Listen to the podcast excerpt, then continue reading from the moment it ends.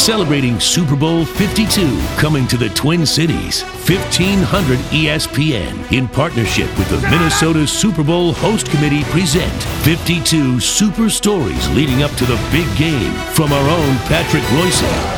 San Diego Chargers' presence in the twenty-ninth Super Bowl on January twenty-ninth, nineteen ninety-five was probably one of the biggest surprises in Super Bowl history. I happened to be in Pittsburgh two weeks earlier when they played the Steelers in the A F C Championship game, and what reminds me of this game all the time is how certain the entire city of Pittsburgh was that they were going to this Super Bowl. And then the Chargers came in, beat them seventeen to thirteen, was Stan Humphries, pot-bellied Stan Humphries was the quarterback. The reporters go into the uh, locker room afterwards, and this was the early years of cell phones. Natrone Means, remember him? Big, strong Chargers running back. We were trying to talk to him because he had a, a good game running the ball, and Natrone made us all get on the phone and apologize to his mother for not giving the Chargers a chance before he would answer our questions. Of course, the Chargers, proving it was a fluke,